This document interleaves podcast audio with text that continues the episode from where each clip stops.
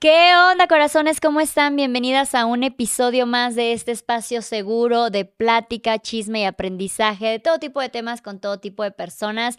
Esto es El vuelo de una abeja, el podcast. Y el día de hoy, seguramente si eres mami ya la conoces. Es casi, casi reglamentario seguir todo lo que comparte. Está con nosotras Judith. ¿Cómo estás? Muy bien, gracias. Oye, qué gusto tenerte aquí por un tema tan necesario. Ah, mi nena acaba de cumplir dos años.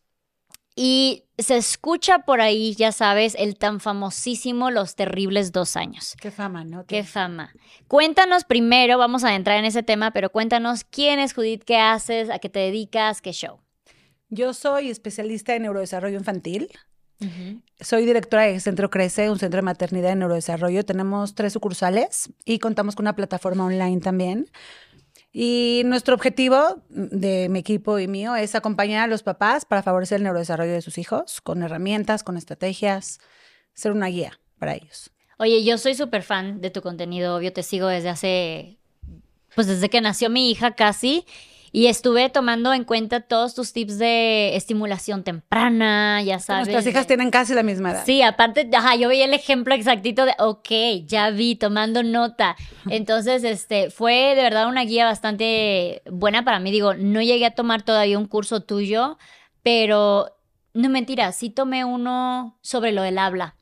Tomé el curso de la, del lenguaje, ajá, porque mi hija, pues la estoy criando bilingüe, entonces sí estaba tratando de, mucha gente empezó de, ya debería, ¿sabes? El típico de, mi hija a esa edad ya podía, ya decía, la rezaba y La todo expectativa en todo, ¿no? Sí, entonces tomé ese taller y me ayudó muchísimo a calmar más que nada todas estas dudas.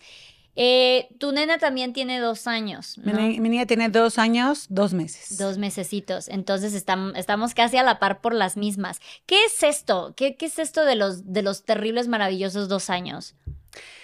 Pues es una etapa por la que todos los niños pasan. Yo creo que el, el de lo que se habla es un poder que se le ha dado eh, y muy malentendido. O sea, yo creo que hay un, tienen una muy mala fama, uh -huh. no merecida, ¿no? Okay. Los, los, los terribles dos. Eh, cuando nacemos, así como hay un desarrollo motor que es muy evidente, ¿no? Vemos que el niño no puede ni siquiera controlar su cabecita, poco a poco la empieza a controlar, empieza a agarrar objetos, a girar, a sentarse, a gatear, como que es muy evidente el orden del desarrollo motor. Pero como el área emocional no, no, no, no, es, no es tan evidente y es como, suele ser como un poco abstracta, uh -huh. nos es como muy difícil tenerla todo el tiempo como presente y consciente, que es, que es una etapa que también requiere madurez, ¿no? Uh -huh. Que no nada más requiere madurez los primeros años de vida, como para consolidarse, es para que de verdad, de verdad alcance su, su óptimo desarrollo, es hasta los 25 años de edad. Ok. Entonces, ahorita vamos a hablar primero de los primeros dos años, ¿no? Tres, sí. cuatro añitos de vida, donde están absolutamente eh, vulnerables, están, son nuevos en este mundo, eh, su desarrollo, su mundo interno está apenas evolucionando, están en un proceso de madurez, pero lo que quiere decir que ahorita tienen un, un, un proceso inmaduro, o sea, ahorita todo su sistema nervioso está inmaduro es muy importante hablar de la, de la corteza prefrontal, que, es principalmente donde nos tenemos que enfocar a nivel terapéutico para entender los procesos de maduración. ¿Qué es lo que se logra cuando un ser humano es maduro? Bueno, se logra tener conciencia de nuestras propias emociones, se logra tener empatía, se logra tener autocontrol, que incluso en edad adulta, ¿quién no de repente no es empático? ¿Quién no tiene control? ¿Quién no conoce sus emociones? ¿no? Entonces, un niño es completamente normal que esté en un proceso donde apenas está descubriendo cómo controlarse, de qué se tratan mis emociones, cuál es el, vocabulario, emocional. Un niño está primero en una etapa completamente egocéntrica, o sea, a nivel motor, a nivel de juego, obviamente a nivel emocional. Entonces, yo creo que los terribles dos tienen mucho que ver con la expectativa irreal que se tiene de un niño. ¿Tú crees que porque sentimos que ya a esa edad ellos ya caminan, corren, empiezan a hablar, entonces ya los vemos como, ok, ya eres un humano eh, autosuficiente, entonces ya deberías de tener controlado todas estas emociones y por eso nos sorprende al ver, pues que obviamente no, claro, porque pues todavía siguen descubriendo estas ideas y por eso tenemos, sentimos este rechazo al de, ya llevamos dos años en esta, ya, ya es para que esto quedara claro. Sí, mi amor, ya hablas, ya te sí. comunicas, sí, sí. no me digas que no te sabes controlar, sí. pero yo sí creo que algo, algo ocurre ahí. no sé si te ha pasado, pero mi esposo y yo estábamos hablando el otro día que sí, vemos videos, ¿no? Cuando era chiquita y fue hace un año, o sea. Pero si tratamos de acordarnos de, mi niña jugando con un juego con el que vimos el video, sentimos que fue hace unas semanas. O sea, cómo, cómo pasó hace un año, pero cómo cambió tanto en su tamaño. Entonces pasa tan rápido el cambio. Es tan rápido lo que ocurre con ellos que sí nos, que sí como que nos confunde, nos confronta no nos da chance de adaptarnos a nosotros como papás a su propio ritmo, sí. ¿no? Entonces, como de por sí la, la, maternidad, la paternidad es un viaje, o sea, ya es un tema. Ahora, el desarrollo del niño con todos los cambios, o sea, no nada más te tienes que, adaptar al proceso de maternidad, adáptate a cada rato al nuevo yo de tu hijo. Sí. Entonces sí creo que nos pasa que de repente los vemos como mini adultitos, pero siguen siendo niños completamente dependientes emocionales, dependientes en muchos sentidos, pero mucho emocional. Y se nos olvida, ¿no?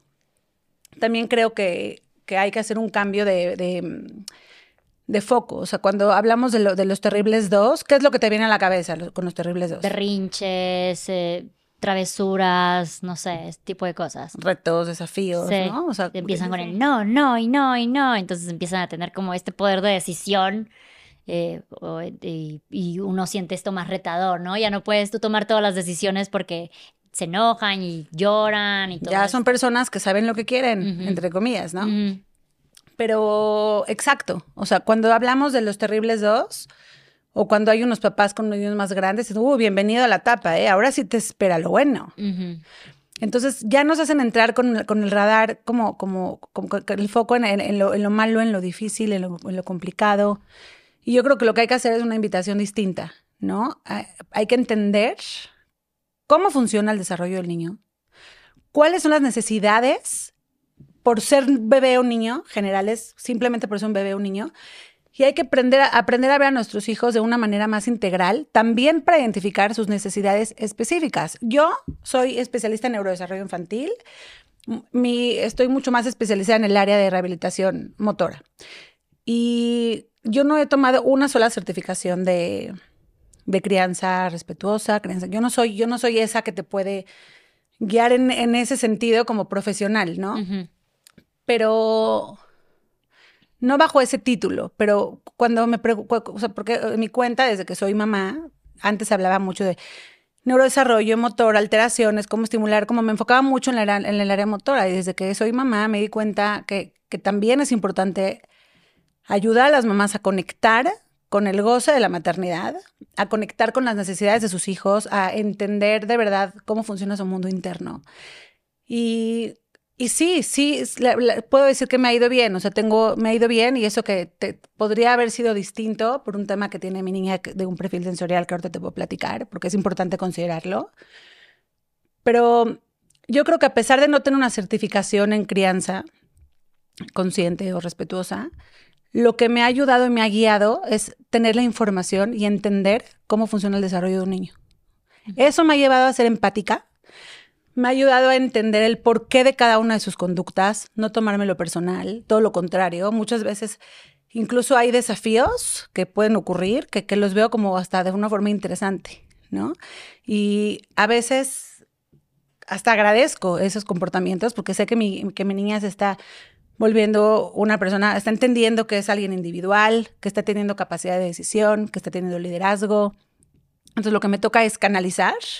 Ahí sí, como mamá me he preparado muchísimo, como todas, ¿no? Tomando este, cursos con libros, siguiendo cuentas como muy clave, que dan buenos tips.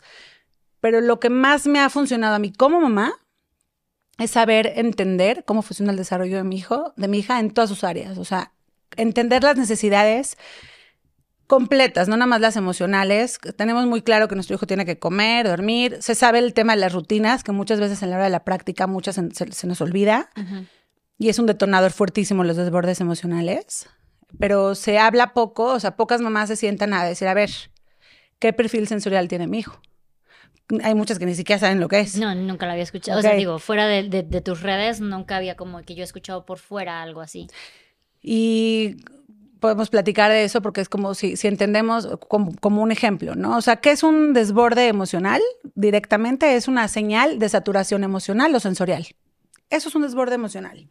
ese es un berrinche, ¿no? que, es como, lo, conocemos, que, es lo que es, pero yo creo que la palabra berrinche tiene una connotación negativa. Súper negativa, tiene una carga ahí súper pesada que... que de malcriada, ¿no? Sí, mal educado, no tienes límites, que este es un berrinche, o sea, la palabra la uso en mi cuenta porque sé que es la forma en que las mamás conectan con, con, el, con el contenido que estamos dando, pero realmente, pues son eso, desbordes emocionales. Y siempre es una necesidad para autorregularse. O sea, si un niño tiene un desborde emocional, me está diciendo, mamá, necesito que me ayudes a regularme emocionalmente o sensorialmente. Entonces, tenemos que irnos más atrás. Ok, perfecto, soy mamá, estoy entendiendo que es emocional, pero ¿cómo? O sea, ¿cómo? ¿No? Entonces, entender que tiene necesidades, como, como las más básicas, em, las biológicas, ¿no? Sueño, nutrición, que se alimenten bien, porque hasta la alimentación influye en que un niño tenga un, este, se desorganice. Eh, la necesidad de los límites, que también podemos tocar ese tema que a veces este, nos confunde un poco, ¿no? Estamos en una época ya con bastante información, con más conciencia, y estamos más em, informados en relación a, a cómo puede afectar un maltrato a un niño, un grito, y entonces también siento que, de repente podemos un poquito irnos al otro lado. Sí, de hecho sí hemos visto muchísimo que esto, esta idea de la crianza respetuosa se ha desvirtuado muchísimo porque la gente piensa que es no poner límites, es dejar que hagan lo que quieran, ¿no? Es, se que, ay, pues es que lo estoy criando de manera respetuosa y por eso simplemente no le pongo límites. Entonces encontrar ahí como un equilibrio es bien importante. Muy importante, porque el límite es una necesidad para que el niño crezca seguro, crezca sano mentalmente. O sea, el límite es una necesidad. Entonces, ni, ni muy, muy, ni tan, tan, ¿no? Hay que, ahí siempre tenemos en, nuestra casa la regla de, a ver, tener nuestras, nuestras, muy claro que no es negociable. O sea, no es negociable que te subas las escaleras sin ayuda. Punto. Sí es negociable que, que no, que, que a veces no comas en tu silla. ¿No? Entiendo que tienen esa necesidad a veces de movimiento. Entonces, eso sí es negociable. Para algunas casas no es negociable que no coman su silla. Y también está súper válido. Sí. Pero si tenemos claro que no es negociable, podemos ser un poco más flexibles en todo lo que sí, ¿no? Entonces, em, los límites son importantes, son como una guía, o sea, les les dan la ruta. Y no nada más eso, los límites también les enseñan que su figura de autoridad, o sea, su figura de apego, sí es protectora para ellos, sí, sí, sí conviene confiar en ellos, ¿no? Em, y ojo, porque ser figura de autoridad no es ser autoritario, no es ser regañar y gritos, es todo lo contrario. O sea, es justo ser congruente con, mi comunicación, con mis reglas claras. Mm. Si digo no, es no, pero entonces también equilibrar. O sea, si yo entiendo que mi hijo este, está tirando las cosas porque está en un proceso cognitivo de entender qué pasa si avienta las cosas. No me puedo enojar porque avienta las cosas. Y tampoco puedo poner como regla que no aviente las cosas porque va en contra de su desarrollo. Mm. Y como esto hay muchos ejemplos. He tenido, por ejemplo, en sesión, ¿no? En Crece llegan mamás y me dicen, no, no, no, es que mi hijo, en valoración, no, es que mi hijo llora mucho, es muy berrinchudo, que tiene nueve meses. O sea, un niño no puede ser berrinchudo a los nueve meses. Entiendo entonces que, que llora mucho, hace como, tiene más desbordes. Y cuando haces una valoración, de repente observas que el niño no puede desplazarse, no puede gatear, porque tiene bajo tono muscular o porque tiene un problema de integración sensorial que no le permite ser funcional con sus movimientos, pero el niño cognitivamente sabe que podría llegar a algo. ¿No? Esa frustración. Sí, entonces, ¿cómo? Yo sé que puedo llegar a por esa pelota, pero, pero, pero no hay un equilibrio interno, ¿no? O sea, sé que puedo, pero mi cuerpo no me deja.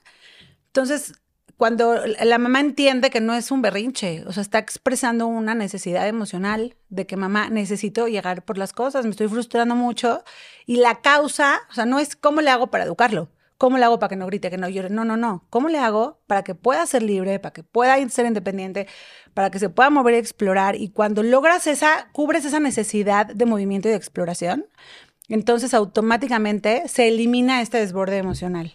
¿No? Y es verdad, muchas, muchas mamás lo primero que quieren saber es cómo le hago para eh, controlar eh, los berrinches o controlar el, llanto o educarlo mejor, ¿no?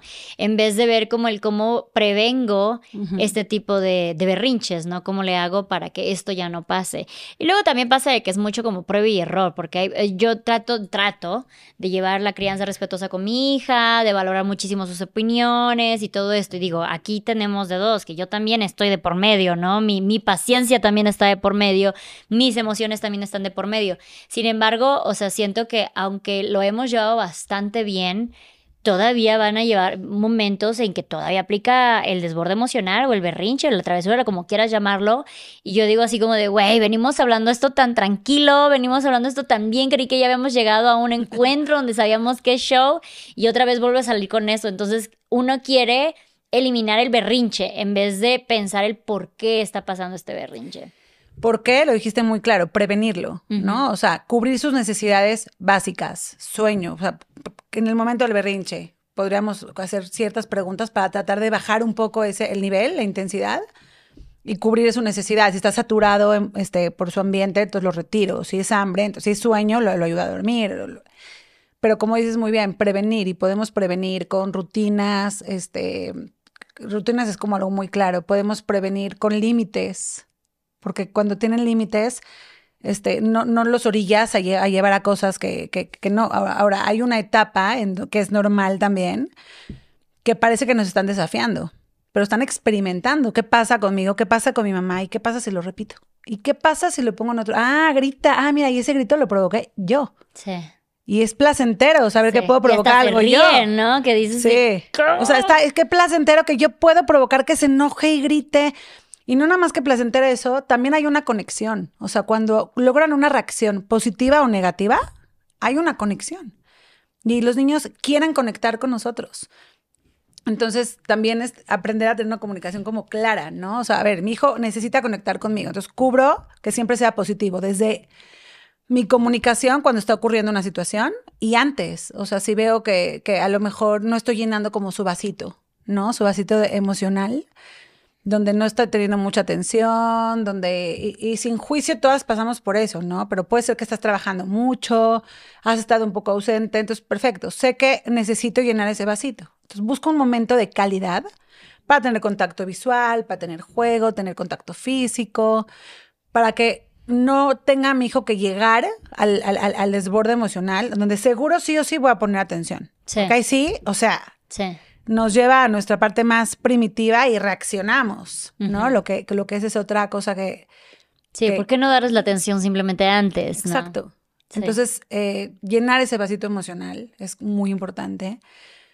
Y también dijiste algo muy clave, que dijiste, a ver, también yo qué, mi paciencia, y hay también algo que es algo que yo creo que no nos enfocamos tanto. Yo lo aprendí muchísimo con Vanessa Grunwald, que ella habla mucho, mucho, mucho, mucho de maternidad consciente. Ella me encantó porque, porque sí hay muchísimas cuentas de crianza respetuosa, de, de, lenguaje positivo, y es muy importante. Y también hay que nutrirnos porque cambiamos el hábito. O sea, si lo escuchas y escuchas y escuchas y escuchas, te ayuda a ti, a tu cerebro, a hacer un cambio de hábito, fue cómo nos comunicamos, a reaprender, ¿no? Pero hay algo antes de la crianza respetuosa, antes de hablarles bonito, antes de... Hay algo mucho antes que es la maternidad consciente. Y así como creo que hay que entender las necesidades básicas de nuestro hijo para prevenir, o no nada más para prevenir los desbordes emocionales, sino para que si ocurren, tener más empatía, entender de dónde vienen y entonces reaccionar diferente. También está la otra parte de, de, de, yo mamá, o sea, porque son procesos distintos, ¿no? O sea, está el tema de mi hijo, está el tema de mi proceso de crianza y está el tema de mi maternidad. Y muchas veces decimos, no, no, mi maternidad está, no, mi, proceso de la maternidad no está siendo tan padre porque estoy muy estresada, porque mi hijo, porque mi hijo, pero, pero tu maternidad no tiene nada que ver con tu hijo. ¿No? Tu maternidad es, ok, ¿cómo lo estoy viviendo yo? ¿Qué detona mi hijo puede ser? Pero es un tema personal que eso va a detonar cómo fue tu apego con tus papás, cómo fue tu estilo de crianza, cuáles son tus traumas, cuáles son tus heridas. Y entonces, cuando entendemos que también ahí juega un papel muy importante en el momento de los desbordes emocionales, porque estamos hablando de desbordes, pero pues influyen todo lo que tiene que ver con la creencia y el desarrollo. Pero si, si entendemos que también mi propia experiencia se va a manifestar en mi hijo, y queremos prevenir o bajar la intensidad de los desbordes o guiarlos de la mejor manera, entonces es un pendiente más en nuestro rol, que es trabajar nuestra, nuestra, nuestra historia. Entender de dónde venimos, este, entender qué, qué me detona, ¿Qué me estresa? ¿Por qué reacciono como reacciono? ¿Y por qué con este hijo reacciono así? ¿Y por qué con este hijo no? ¿Qué saca este hijo de mí? ¿Qué saca este otro hijo de mí? Entonces también eh, como que para que no sean tan terribles dos, porque de verdad yo creo que no son terribles, yo creo que son increíbles, si lo vemos desde otra perspectiva, también hay que tomarnos en cuenta nosotros en este proceso de, de, todo, de los desbordes emocionales, que, que, que muchas mamás están como o sea, ¿cuántos cursos no hay, no has visto hoy en día de límites y límites con amor y los berrinches y porque se necesitan, porque es una necesidad que las mamás, porque sí estresa, o sea. Sí. Sí no es, no es como que por más respetuosa, consciente y amorosa quiera ser, pues una también dice de... no, estresa, estresa, estresa estás en estado de alerta, ¿no? O sea, cuando estás como muy consciente, luego de repente estás como estado de alerta, ¿ok? ¿Qué digo? ¿Qué no digo? ¿Para que no, que no llore? Ahorita no quiero que llore, ya me quiero ir, tengo prisa, que quiero que sí se quiera poner eso. Estás como todo el tiempo en estado de alerta y eso también, aunque no haga berrinches, aunque no, también a ti, te, la pura dinámica de querer controlar todo el tiempo que pase, cansa. Cansa muchísimo. Y luego viene la dinámica de pareja, o sea, también, entonces como que sí es un temón los, o sea, la edad de los, o cuando cumplen dos, tres años, porque mueve muchísimo, pero si lo sabemos ver desde otra perspectiva, lo podemos gozar y podemos crecer a través de esto. Em, y, y, sí, o sea, dejar de, de, darles esa mala fama, porque si estamos con ese, con ese, con esa con ese radar de que es difícil, es, pues sí va a ser muchísimo más difícil. Sí, como dices, entramos ya con la premisa de que son los terribles dos. Yo creo que algo que me hizo ruido que me dijiste, estábamos viendo los videos de mi hija de hace un año y pues era una bebé, ¿no? Y es verdad, es que yo creo que el golpe es tan fuerte porque de un año a dos años el cambio es impresionante, o sea, neta pasa de una bebé a una niña o una toddler o como le digan, o sea, y ya tiene sus propias opiniones y sus propios gustos y se mueve y ella agarra y ella pide y todo eso a cuando es bebé. Entonces sí es como un choque para nosotros entender que no porque ya se vea como niña significa que ya debe de tener todo eh, figurado, ¿no? Bien, bien lo enseña la película intensamente de cómo las emociones van llegando poco a poco para mí una manera de entenderlo fue, por ejemplo, cuando te rompen el corazón por primera vez, cuando terminas con esa primera pareja y juras que te vas a morir, porque es, un, es, un, es una nueva emoción. Yo creo que es de las últimas, igual y no, pero igual es de las últimas emociones que nos llegan por primera vez y como ya es de adulto la podemos identificar mejor, ¿no?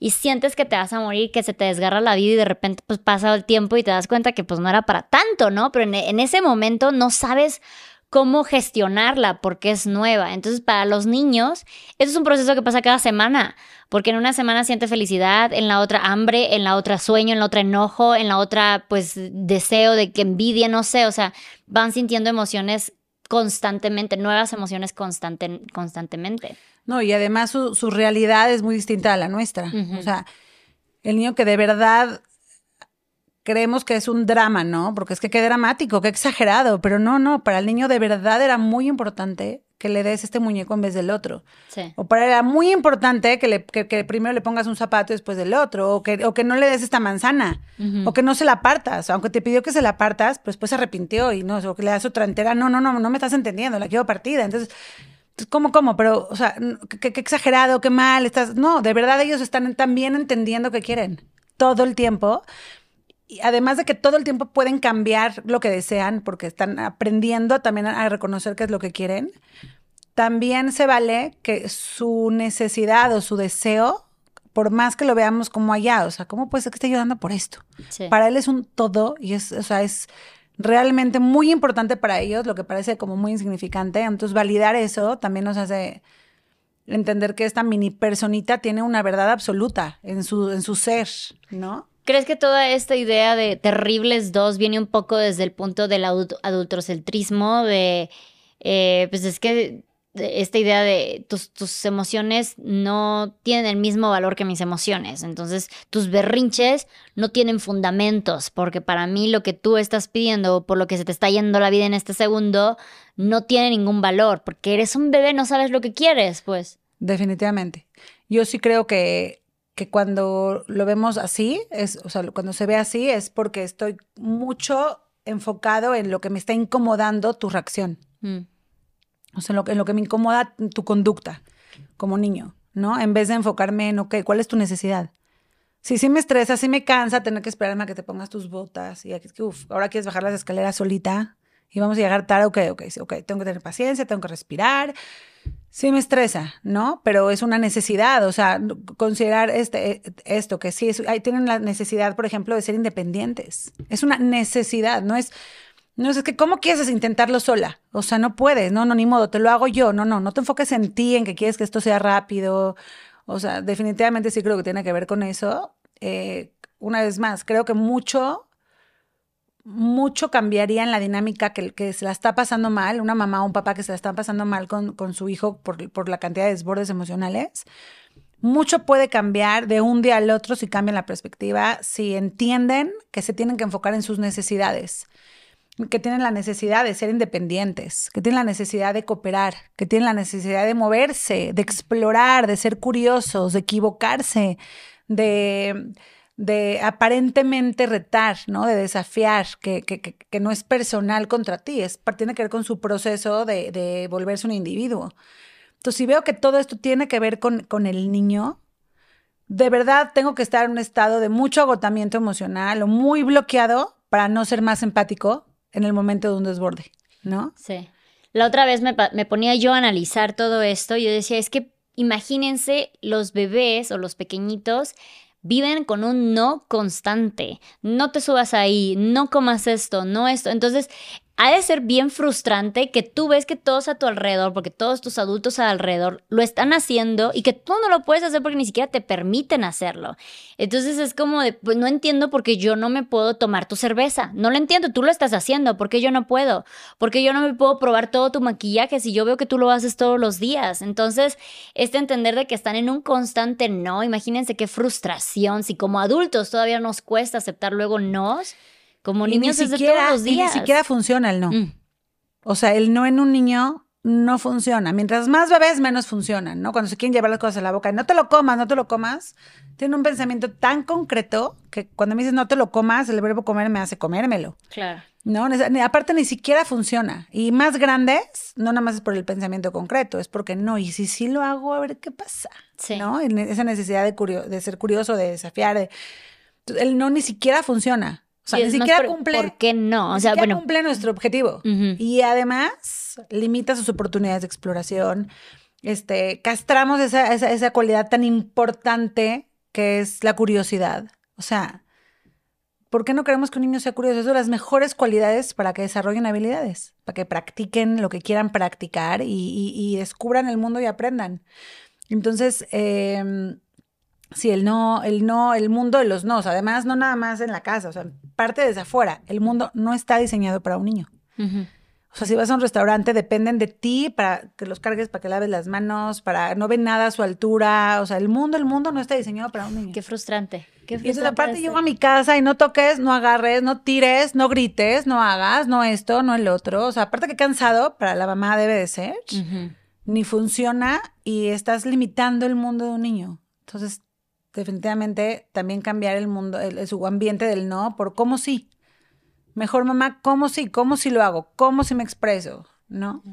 Pues es que yo creo que luego vemos que nuestros hijos, pues obviamente sentimos que son un reflejo directo de nuestra crianza, de lo que nosotros somos como personas. Entonces, cuando hacen estas cosas que la sociedad piensa que son políticamente incorrectas, eh, como alzar la voz, como gritar porque estás jugando y estás muy emocionado, como tirar las cosas porque quieres ver todo lo que hay, pues uno como que es de, esto está reflejándome a mí, por lo tanto no lo puedes hacer.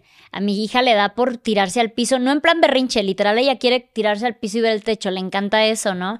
Y hay veces que estamos en el aeropuerto, lo que sea, y estamos esperando, no estamos yendo a ningún lado, estamos parados. Entonces ella se tira y la gente rápido, ay, que se levante, le no, no, está afectando a nadie, no se está afectando a ella, está haciendo algo de a gusto, pero estamos acostumbrados a que se ve mal, ¿no? Que tenemos que estar bien, bien arregladitos y como mamá pensamos que es un reflejo directo de mi mala maternidad, ¿no? Ya sea porque soy muy permisiva o porque mi hija está mal criada, o porque incluso pensamos que nada más se tiran porque ya es un berrinche, ¿no? Entonces otra vez empezamos con el estir y afloje, no, no hagas esto, no, no, no sé qué, y es como, güey, ¿qué es, ¿pero qué estoy haciendo de malo? Simplemente me estoy acostando a ver el techo, en lo que esperamos, ni siquiera estamos yendo a ningún lado. Como dices, no le afecta a los demás, no, no, no, no pone en riesgo su... Ni, ni uno se pone en riesgo ni físicamente, todo está bien, no, no, no, no afecta los, tus valores familiares, entonces ¿por qué? Sí. Porque a veces también nos importa mucho el que dirán. Sí. Y es durísimo. O sea, yo voy a, cuando voy a, o sea, a mí que es, que, me reconocen como, o sea, porque conocen mucho a mi niña, ¿no? Mucho muestro ejemplos del contenido que hago con, con ella. Y, y sí, o sea, sí tuve yo que hacer un compromiso conmigo de, a ver, si vas al parque, que salimos muchísimo y nos ve gente y nos reconoce y la saludan, eh, como que sí tuve que hacer un día el, compromiso conmigo misma de, a ver, no te puede importar lo que opinen, porque aunque lo sepa, en teoría, pues en el momento, dicen, no, no, no, y sí, y no, al todo lo contrario, o sea, si hace, si hace un, si tiene un desborde emocional, si me dice que no, si llega a no querer compartirle algo a un niño, si llega a pegar, pues es parte de, de, de, un desarrollo sano del niño. Entonces, ¿por qué me va, por qué me voy a intimidar? porque alguien me está viendo y mi hija está teniendo un comportamiento propio del desarrollo. ¿No? Entonces, eh, sí, si me sigue afectando, se me llega a afectar, o sea, si a una mamá le sigue, sabiendo todo esto, le sigue afectando el qué dirán, entonces ahí es cuando tienes que, cuestionarte, ¿por qué necesito la aprobación de los demás? No tiene nada que ver con tu hijo ya. Es por qué necesito la aprobación, por qué me afecta que me descalifiquen, o sea, por qué mi valor está en, lo, en lo que dicen los demás y verlo como una oportunidad incluso de practicar el que de verdad no me importe lo que opinen los demás, o sea, porque ¿qué te dan? Ese segundito que te van a juzgar y la verdad muchas veces ni observan lo que está pasando con tu hijo. Es un juicio que tú solito te haces, ¿no? Y ahí tu voz interna y que, pero la verdad es que ni siquiera, muchas veces es que, ¿qué van a decir? Y hay, hay gente que ni se da cuenta, que ni lo observa. Entonces, pues sí, poner el foco, ¿no? Cuando está ocurriendo eso, en, en, en ¿qué, quiero, o sea, cuidar mi imagen o guiar a mi hijo en este momento o contenerlo. O en, tu caso, que ni siquiera es un desborde emocional, que es una conducta que puede incomodar a alguien, pues rollo de ese alguien. Sí, de hecho, recientemente eh, me dijeron así como que, ay, es que esa galla es tremenda, porque es muy es tremenda como cualquier otra niña. A mí me encanta porque es muy curiosa, muy hiperactiva y todo eso, ¿no? Y me dice así de como que, ¿y si no has pensado así como que ponerle así sus nalgadas, o sea, como que tener más mano dura porque eres muy permisivo y así como que, pero que de todo esto que viste, ¿qué hizo que a ti te afectara? que a ella le afectara o que a alguien le afectara, o sea, simplemente fue una niña en su entorno, ¿no? O sea, siendo niña, básicamente. Y ya desde ahí partimos en el de, no, es que queremos que sean como robotitos, ¿no? Que, que se porten bien, que no hagan esto, o sea, que no se muevan, que no griten, que no hagan. Ahí es un reflejo de la poca conexión con el desarrollo del niño, de las necesidades emocionales. O sea, la gente que opina así no nos debe mover el tapete a las mamás que estamos informadas, conectadas, que queremos llevar una crianza más consciente, que queremos de verdad optimizar el desarrollo del niño. Ahí sí hay que entender qué opinan porque desde su, desde su, desde su, desde su realidad y desde lo que saben, pero pues que no me mueva el tapete, porque pero sí, por supuesto que hay gente que, que, que va a opinar y va a pensar diferente que uno, porque no todos están preparados, no todos estudian, no todos. O sea, por más que todos queremos lo mejor para nuestros hijos, no todos tomamos este camino, incluso en esta generación. Y también nuestras, las generaciones pasadas, pues, ¿por qué le van a echar tantas ganas como nosotros? Ellos ya, ya acabaron con la etapa. Claro. hay que entender de dónde viene, pero no hay que creérnoslas, ni que nos afecte ni nos mueva. Sí hablando de esta generación, tú hablas muchísimo sobre la estimulación y, la sobreestimulación, etcétera, ¿no? ¿Y tú crees que tenga muchísimo que ver que haya más presencia de estos desbordes que tal vez a veces son muestras de aburrimiento por la misma sobreestimulación que hay tanto en pantallas, por ejemplo, en, en, en, cómo tenemos que, o sea, esta creencia que tenemos que mantener entretenidos a nuestros hijos todo el tiempo, por lo tanto no, no saben aburrirse y cuando lo hacen pues lo toman de una muy mala manera. ¿Tú crees que tenga que ver también con, con esto de pues todo lo de las pantallas, todo lo de los nuevos juguetes? Yo lo, creo y hay muchísima evidencia científica. O sea, hay evidencia que, porque muchos dicen, no, que tanto es tantito, hay tantita pantalla, qué exagerados, no sean extremistas, pero bueno, hay estudios que han demostrado que nueve minutos para un niño de ver pantallas afecta automáticamente las funciones ejecutivas del pensamiento, que es la capacidad de autocontrol. Nueve minutos. Simplemente nueve minutos de ver pantalla, que aclaro, no es una pantalla viendo la televisión apagada. Son los videos muy bien este, hechos para atrapar la atención del niño, que son completamente eh, tóxicos para el cerebro. Entonces, hay estudios científicos que te dicen, si tu hijo ve nueve minutos la pantalla, automáticamente va a perder autocontrol, va a ser más agresivo, va a ser más adicto a, todo esto. Y entonces, claro que afecta, afecta la falta de oportunidad de exploración sensorial, la falta de oportunidad de movimiento, no hay ambientes oportunos en los niños, o sea, para de verdad desarrollar sus habilidades. Y como dices, muchas veces llenamos su agenda Hoy en día pues, hay muchas oportunidades de clases y está perfecto y soy pro meter a los niños a clases. Yo lo haré en su momento de, de, de, de, de lo que sea, de lo que Karate, natación, etcétera. Exacto, pero sí, o sea, un niño necesita calma. Lo mejor que le puede pasar a un niño en los, mejores, los primeros años de vida es estar en un ambiente con calma, poco coche, eh, o sea, poco, poco, poco, poco, tiempo estar en la calle. No, obviamente la naturaleza es un estímulo súper positivo, el, aire libre, pero, pero sí, un niño que está en su casa, con una rutina predecible, un ambiente físico que favorezca el desarrollo, un ambiente emocional que favorezca el desarrollo, por supuesto que hace que su sistema esté organizado, o sea, no sobreestimulado. Mm. Y la sobreestimulación, justo, la sobreestimula, sobreestimular a un niño es exigirle más de lo que físicamente o a nivel de cerebro cognitivamente puede hacer. Y no quiere decir que aparentemente no se adaptan. Es que le encanta la pantalla. ¿Cómo va a estar sobreestimulado si está tranquilo, todo quieto ahí como mopeta y todo? ¿Cómo, cómo, cómo? Pues, pues, eso no quiere decir que esté quieto. Sí. No quiere que ese periodo de atención prolongado sea sano.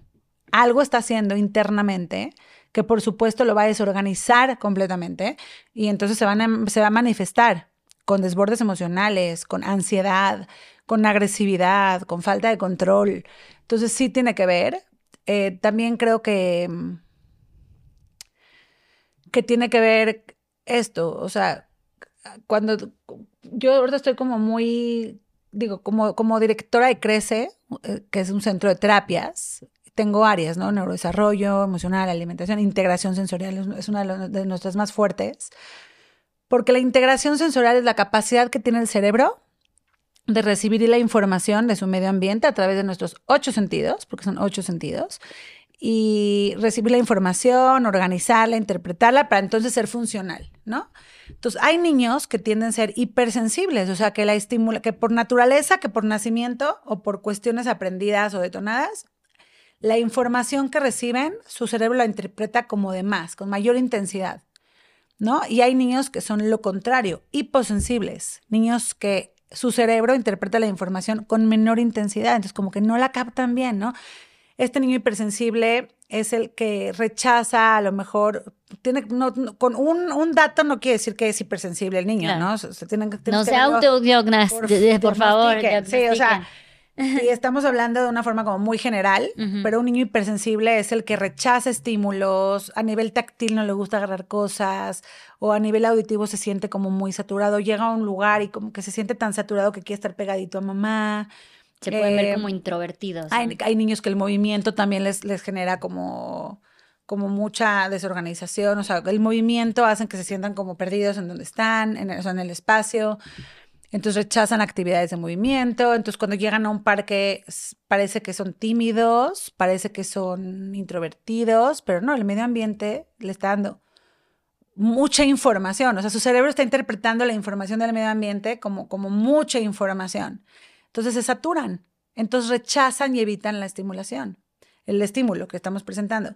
Y el niño hiposensible es todo lo contrario necesito más, o sea, lo que me estás presentando no es suficiente para que la información como que, que me llegue, ¿no? Entonces son estos buscadores que se mueven muchísimo, que se ensucian, que están todo el tiempo, que no, se dan cuenta que, están sucios, que, tienen tienden a ser como un poco torpes y quieren estar todo el tiempo golpeados, o sea, como que parece que quieren golpear a la gente, pero no, es porque necesitan ese contacto y quieren estar todo el tiempo con mamá. Y está el neutral, ¿no? El que no, es ni hipersensible ni hiposensible.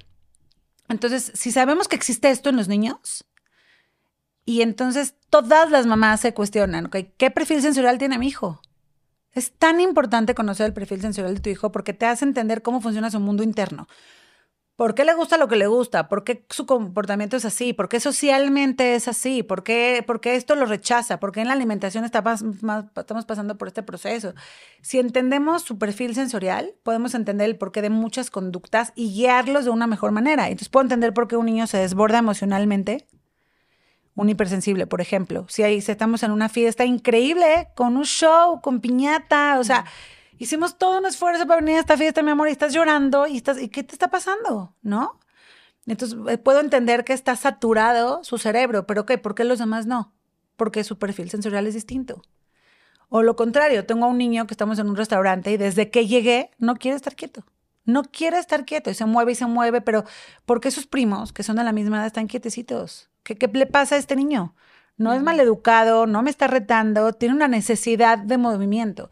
Entonces, si entiendo esto y cubro esas necesidades sensoriales, a veces se tiene que atender con terapia, a veces simplemente con, con, con, estrategias en casa, ¿no? A veces no es de terapia la situación. Si entiendo su perfil sensorial, puedo cubrir sus necesidades y puedo entender el porqué de muchísimas conductas que muchas veces se va a un desborde emocional. A lo mejor el niño hipersensible porque rechaza y se siente muy saturado y el hiposensible porque su conducta tiende a hacer que la mamá sea como, pues es muy estresante. Un niño hiposensible a veces puede ser como, uff, o sea, se mueven mucho. Necesita mucho, ¿no? Necesita mucho, o sea, y no entiende que no puede estar sucio, ya se lo dije, o sea, ¿qué onda? Tiene cuatro años, ¿cómo puede ser que come y toda su boca está sucia? O sea, ¿qué le pasa? Oye, ¿tú crees ahora que estás hablando de eso que hay una tendencia, eh, yo lo veo muchísimo de que ya empiezan a diagnosticar de, es que sufre de hiperactividad, sufre de TDA, sufre de cosas así? Porque, o sea, a mí me han dicho incluso, oye, es igual y Gaia tiene algo así. No, está siendo una niña, pero ya no estamos acostumbrados a ver este tipo de niños y yo creo que es incluso hasta generacional. Como nos empezamos a acostumbrar a ver los niños con pantallas, con el expo, con los jueguitos, nos acostumbramos a ver niños más quietos.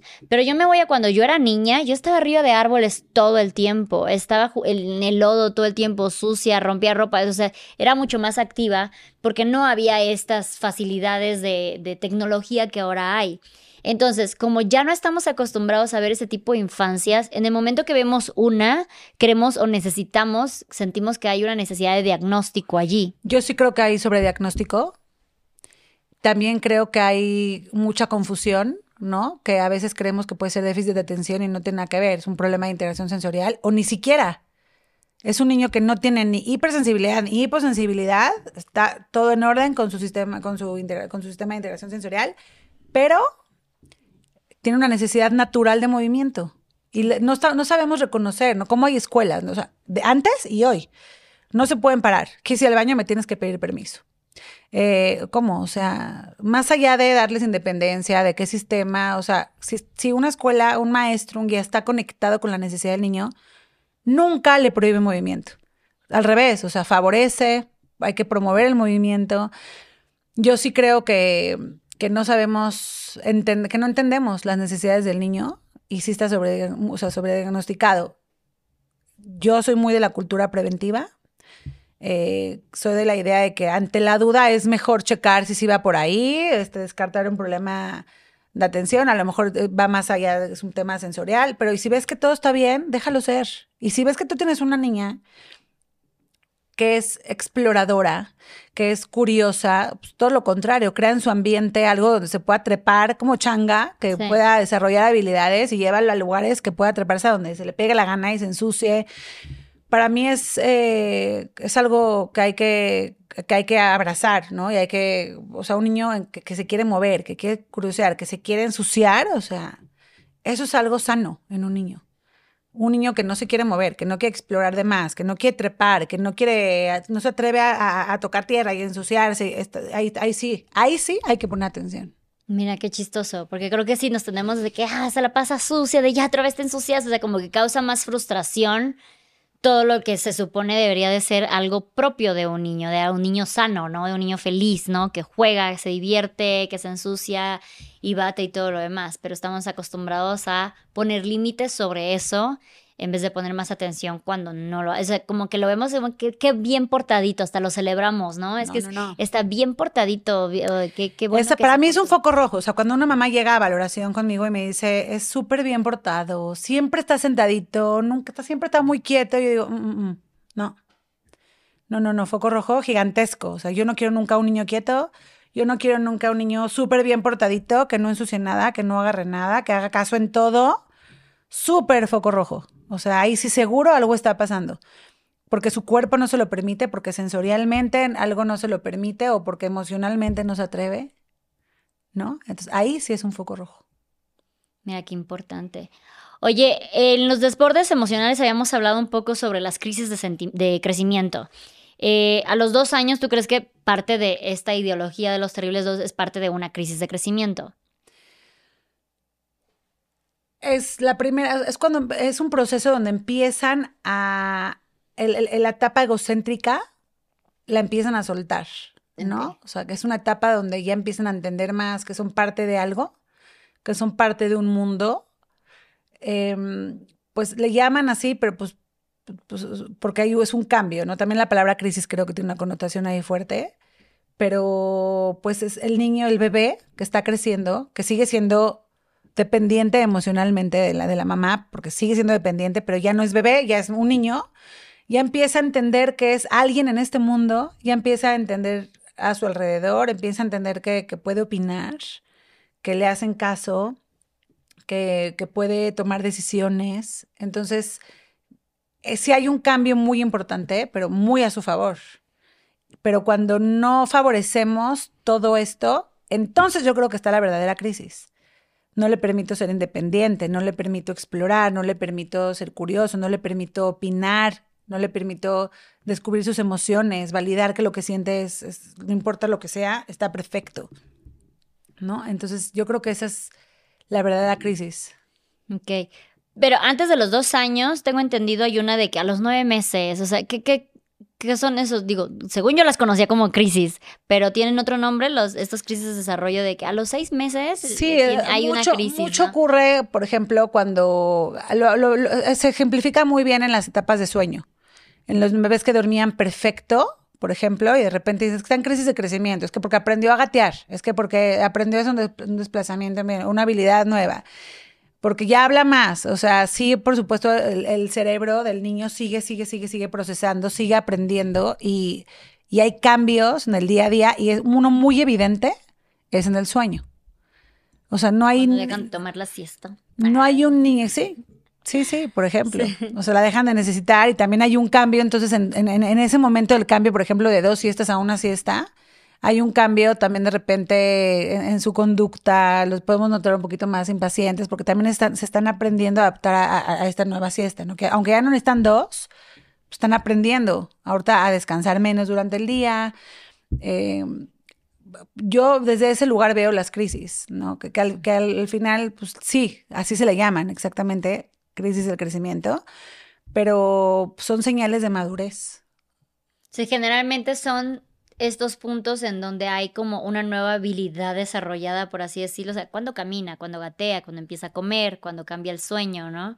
Eso podrías decir que ahí es un total... Yo nunca me di cuenta en qué momento eran los crisis, siempre me decían, es que está pasando por crisis de crecimiento, digo, ok, para mí siempre fue igual, pero podría ser que cuando pasaban estas cosas era cuando sí, es cuando se cubran ciertos hitos. Ok. Es cuando más se puede esperar que haya un cambio, ¿no? En, en lo que ya iba bien pero a lo mejor supiste recibirlo de una forma como con mucha armonía. Porque no, dime si no te pasó que ya, ya logré que se duerma así, ¿no? Por ejemplo, ya seguro siempre, ya, ya agarré la onda, ya sé la fórmula perfecta, con mi hija esto funciona, pero de repente ya no. De repente por pronto ya no, ¿no? Sí. Entonces, porque otra vez está creciendo y otra vez está adaptando. Y esas crisis son una señal de madurez. Algo está cambiando es crisis para ti, que tienes que volver a adaptarte a lo nuevo. Yo creo que ese, es el gran punto, que la crisis es para uno. Y luego se nos olvida que este tipo de cambios los tenemos por el resto de nuestras vidas. Cuando, no sé, te vuelves adolescente y toda tu vida es fiesta, y luego a los 30 años ya no te interesa la fiesta, y luego a los, o sea, todo el tiempo tenemos estos cambios. Entonces yo creo que la gente a nuestro alrededor, tener que volver a identificar cómo eres en tu nuevo cambio, es donde es lo incómodo y por eso se le llama, ah, está en una crisis. Sí. En una crisis existencial que nos dicen ahora ya de adultos. Sí, definitivamente. Es, es un proceso de adaptación que se tiene que, que, que, se tiene que llevar a cabo porque estamos madurando, porque hay, porque hay crecimiento, porque hay mayores descubrimientos. Entonces, sí, viene de ahí. Eh, hay cosas que siempre te vuelven a, a regresar a tu centro, ¿no? A nivel de estrategia, las rutinas, ser predecible, ser límites claros, este, en lo, en lo que sea, no nada más límites en el desborde emocional. O sea, no, mi amor, ya es, no es hora de jugar, ya es hora de dormir. ¿no? Independientemente en lo que estés, en tu crecimiento, eso los vuelve a contener, a contener, a contener, sin importar la causa que está generando la crisis. Otra vez, eh, irte a tu, a, tu, a tu estrategia principal, que yo siempre creo que hay que poner atención ahí, cuáles son sus necesidades. Y una de las necesidades es que todo sea predecible incluso en esos cambios, en lo que, en lo que puedas como mamá controlar. Sí. Creo que hay varios puntos importantes que hemos podido sacar, como el hecho de entender cuál, eh, qué tipo de neurosensorial dijiste. perfil sensorial. Perfil sensorial, qué tipo de perfil sensorial tiene tu hijo. Creo que te ayudará muchísimo a entender bastantes cosas de lo que está pasando alrededor. Te va a permitir guiarle de una mucho mejor manera. Sí, entender que precisamente desde ahí entendemos que todos los niños son diferentes. Entonces, si tú esperas que tu niño sea igual que el del vecinito el del primo, vas a estar dando topes de la pared y no y vas a estar dando de topes a la pared a tu peque. Entonces, sabiendo de una vez eh, su perfil sensorial y sabiendo que no tiene que ser igual que a todos y le das tú esas no libertades, sino oportunidades de crecimiento en cuanto a su, a su perfil, eh, puedes llegar mucho más lejos, ¿no? En esta conexión. Y digo, para mí la mayor enseñanza aquí es que la verdadera crisis es la que pasa a uno, ¿no? De que cómo eh, nos molestan estos cambios, cómo nos incomodan estos cambios, cómo queremos que eh, nuestros hijos sean como perfectos y si no lo es, pues es como de que, ay, díjole, está haciendo berrinche, ¿cómo lo, cómo lo apago? ¿Cómo lo cambio? Entonces entender que también viene desde un pequeño punto o foco de adultocentrismo en el que estamos acostumbrados, que invalidamos que un bebé, un pequeñito, no puede tener, pues ahora aquí, estos desbordes emocionales, ¿no? Como si un adulto no las tuviera. Nos centramos en lo que está manifestando en nosotros, los adultos, que pareciera que estoy preocupada por él, porque lo quiero educar, porque pero nos centramos en nosotros mismos, claro. en lugar de las necesidades, en cubrir las necesidades reales del niño, que por ser un niño, todos las comparten esas necesidades y además tienen sus necesidades específicas, porque son seres individuales. Claro, el típico de que, ay, es que se la pasó llorando toda la noche y no dormí. Y es, pues qué mal se le ha haber pasado, ¿no? O sea, imagínate tú pasarte toda la noche llorando. O sea, ha de ser bien intenso también. Entonces, igual y eh, desde el parte de la empatía, creo que también podemos entender muchísimo a nuestros pequeños. De acuerdo. Y la empatía se logra mucho entendiendo el desarrollo del niño. Sí. El desarrollo motor, sensorial, emocional, eh, o sea, el, emocional si entendemos cómo funciona el desarrollo, cuáles son las etapas y por qué hacen lo que hacen, cuando ocurre algo que por lo general me haría cortocircuito, diría, ah, qué interesante, lo está haciendo por esto, por esto, por el otro. Entonces, en vez de querer generar un límite, que muchas veces los desbordes vienen por, por un límite o no bien puesto o fuera de lugar, ¿no? Muchas veces vienen como, ¿cómo? ¿Cómo me estás quitando esta, esta oportunidad de, de, explorar, de aprender?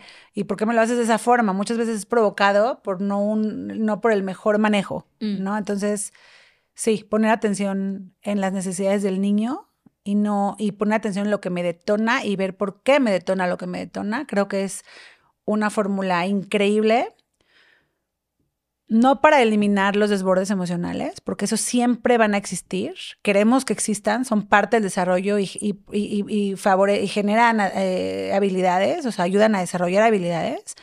No queremos eliminarlas, no se pueden eliminar. Por más mamá consciente, paciente, buena, lenguaje positivo, nunca las vamos a eliminar.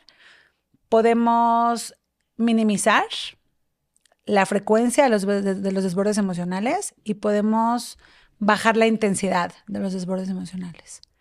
Yo creo que sí se puede y eso te permite conectar más con tu hijo, guiarlo de una mejor manera, ¿no? Cambiar ese foco de quiero educar, no, no queremos educar, queremos guiar a nuestros niños y disfrutar nuestra maternidad. Mucho, mucho disfrutar la maternidad. Yo creo que es algo que Las que ya somos mamás, porque lo deseamos o porque nos tocó o por lo que quieras, ya estamos en el camino, hay que hacer lo necesario para disfrutar la maternidad, porque sí es lo máximo si lo trabajamos. Sí. Me encantó cuando dijiste eso de eh, la maternidad no se trata de mi, de mi pequeño, de mi hijo, porque yo hago muchísimo este comentario de que yo amo ser mamá, me encanta ser mamá, es maravilloso ser mamá, pero odio la maternidad, ¿no? Porque como dices, la maternidad conlleva muchísimo más detrás del solo estar con mi bebé, ¿no? Entonces todos estos cansancios, frustraciones, que es agobiante. Y en el momento que yo entendí que podía quejarme de mi maternidad sin que se refiriera precisamente que me estaba quejando de mi hija, a mí me dio mucha paz. Uf, qué liberador. Me, me, ajá, empecé a sentir mucha liberación y por eso siempre constantemente me, me termino de quejando de lo pesado que es, o sea, porque le doy voz a esos sentimientos para poder saber que no estoy frustrada con mi hija. Entonces yo no tengo este descargue con mi hija de que, ¡ay, ya deja de llorar! No, o sea, no, son, son otras situaciones las que a mí me pesan y entiendo que son parte de, ¿no? Eh, y eso es como que bien importante y me, gustó muchísimo que lo recalcaras, ¿no? Que, que, dijeras que es importante que entender que la maternidad viene desde cómo nos criaron a nosotras, desde cómo creciste tú, ¿no? De que, cuáles eran las ideas de vida que tenías antes de, antes y siendo mamá. Y tus carencias emocionales tus heridas, tu sobreexigencia, tu autoexigencia. Sí. ¿No? También. Porque hoy en día la mamá de hoy no es la de antes. También. O sea, las que dicen, eh, ay, antes no era así. Yo tenía 10 hijos y no, no era así. Bueno, sí, pero tampoco te preocupabas por favorecer su inteligencia emocional, probablemente muy probablemente no te, no te, preocupabas por favorecer su ambiente para desarrollar sus habilidades y no te preocupabas por cuidar sus emociones y no te preocupabas también por trabajar y por generar y mostrarte productiva y, y la, la mamá de hoy no es la mamá de antes. Entonces no podemos ni educar igual porque sabemos cosas distintas, somos personas distintas. Y, y entender eso también nos debe de quitar como una carga, ¿no? Social en cuanto a las expectativas de los demás y, y replantear qué es lo que queremos. A mí si me preguntas qué es lo que más difícil se me ha hecho de, de mi maternidad, como mamá con, con, con, mi niña, todo ha sido, gracias a Dios, maravilloso. O sea, con todos los retos que, que tú pudo haber tenido a nivel sensorial, alimentación, porque tuve que trabajarle mucho. Pero todos los procesos lo he gozado ha sido más como personalmente lograr encontrar este equilibrio entre, para sentirme tranquila entre la parte profesional, empresarial y de mamá. O sea, a mí me gusta mucho sentir que estoy disfrutando todo el tiempo lo que hago y de repente, sí, ser mamá me trajo una nueva pasión. Por, sigo con mis pasiones anteriores, ¿no? De, como empresaria y como, como terapeuta. Entonces, encontrar el equilibrio, ese ha sido ese ha sido mi mayor reto. Pero como maternidad. Claro. Como mamá me ha ido impresionante. Sí, concuerdo, concuerdo totalmente contigo, porque creo que ese es el, mayor reto, como que encontrar el equilibrio entre ser mujer, ser eh, profesionista, ser madre, son cosas diferentes. Y tendemos a nada más querernos enfocar en la maternidad y por eso como que ponemos un hiperfoco en los niños y si no está saliendo todo perfecto, juramos que están haciendo berrinches y que están malcriados y empezamos a reflejar estas frustraciones que tenemos. Sí, sí hay esa tendencia. Sí, yo he tratado de no olvidarme de esta parte desde que nació. Tengo mis horarios para trabajar. Eh, soy muy respetuosa, o sea, tengo mi, mi, mi, mi programa de, de, de, tal a tal hora juntas, de tal a tal hora pacientes estos días. Soy súper respetuosa y soy muy respetuosa para cuando estoy con ella. Sin embargo, como todo en la vida, de repente tengo proyectos o oportunidades donde me siento más saturada y ahí es donde, y de repente veo que no estoy disfrutando tanto como me encantaría y podría. Y es cuando digo, ah, a ver, ¿en dónde está fallando mi equilibrio? ¿Y de dónde viene? ¿La exigencia de quién? O sea, ¿por qué onda conmigo, no? Entonces, eh, cada vez que veo que, que, puedo no estar disfrutando mi maternidad como quisiera, no a mi niña, no mi conexión con ella, sino mi maternidad como quisiera, es cuando entonces vuelvo a, cuestionarme en qué estoy parada, por qué estoy tomando las decisiones que estoy tomando, que, o sea, que, elijo, que yo elijo, y, también tomar en cuenta eso como por lo, que estábamos hablando, ¿no? De que la mamá de hoy es otro tipo de mamá, donde estamos hoy paradas eh, sí nos permite eh, una vez más eh, replantear y si, vuelvo a, querer, a encaminar mi maternidad hacia donde quiero, mi proceso, todo el proceso de crianza también se acomoda y mi conexión con mi hijo se acomoda, pero sí creo que hay que partir de uno mismo. Sí. Me encanta. ¿Y el qué dirán? Manejarlo del qué dirán, ¿no? Para entender más a nuestros pequeños. Sí, soltarlo. Oye, platícanos rápidamente qué es Crece. Crece es un centro de maternidad. Contamos con tres sucursales en la Ciudad de México. Eh, ofrecemos valoraciones, terapias y asesorías. Eh, atendemos niños, nos diferenciamos. Crece se diferencia porque es un centro que no atiende únicamente a niños con alteraciones evidentes. Eh, tenemos la, la, misión de acompañar a todas las familias porque sabemos que todo niño tiene derecho a optimizar su desarrollo. El niño con alteraciones y sin alteraciones. La información es poder. Eh, educamos a padres con información actualizada, con información práctica. Entonces acompañamos a niños con alteraciones mínimas, importantes, y también a niños que no presentan ninguna alteración. Eh, guiamos a los papás en las áreas principales del neurodesarrollo, que es eh, el área motora, integración sensorial, emocional, eh, cognitiva, que esto lo que tiene que ver con el pensamiento, el juego eh, y todo el proceso de sueño y alimentación. Ok, bastante completo. ¿En qué partes de la Ciudad de México lo encuentran? Estamos en Polanco, en Bosques y en Pedregal. Y contamos con una plataforma online para todas las que crecen, no está cerquita de, de, de ustedes. Contamos con una plataforma online que es Crece Online y tenemos a increíbles especialistas con, con cursos y talleres, igual que cubren todas estas áreas, para que desde casa tú aprendas y puedas aplicar estrategias y herramientas que te ayuden a tu misión más importante, porque yo creo que no hay un papá que no tenga, comparta esta, esta misión, este mismo objetivo de lograr niños capaces eh, a nivel motor, a nivel emocional, resilientes, con buena autoestima, seguros de sí mismos. Entonces ahí van a encontrar como todo un abanico de oportunidad para en donde te sientes perdido o donde más sientes que tu hijo necesita ayuda, crece, crece está para eso, para guiarte y acompañarte. Excelente.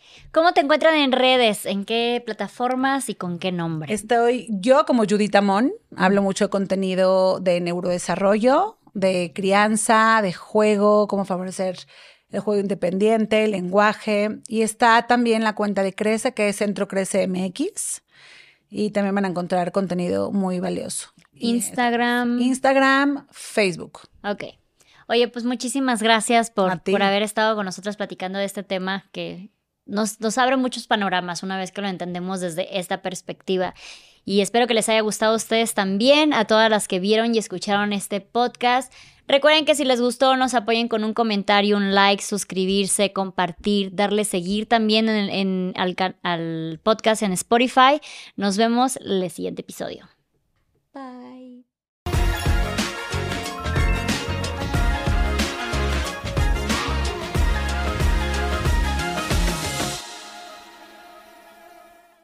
Hola, yo soy Pedro Prieto. Y yo soy Titi Jax.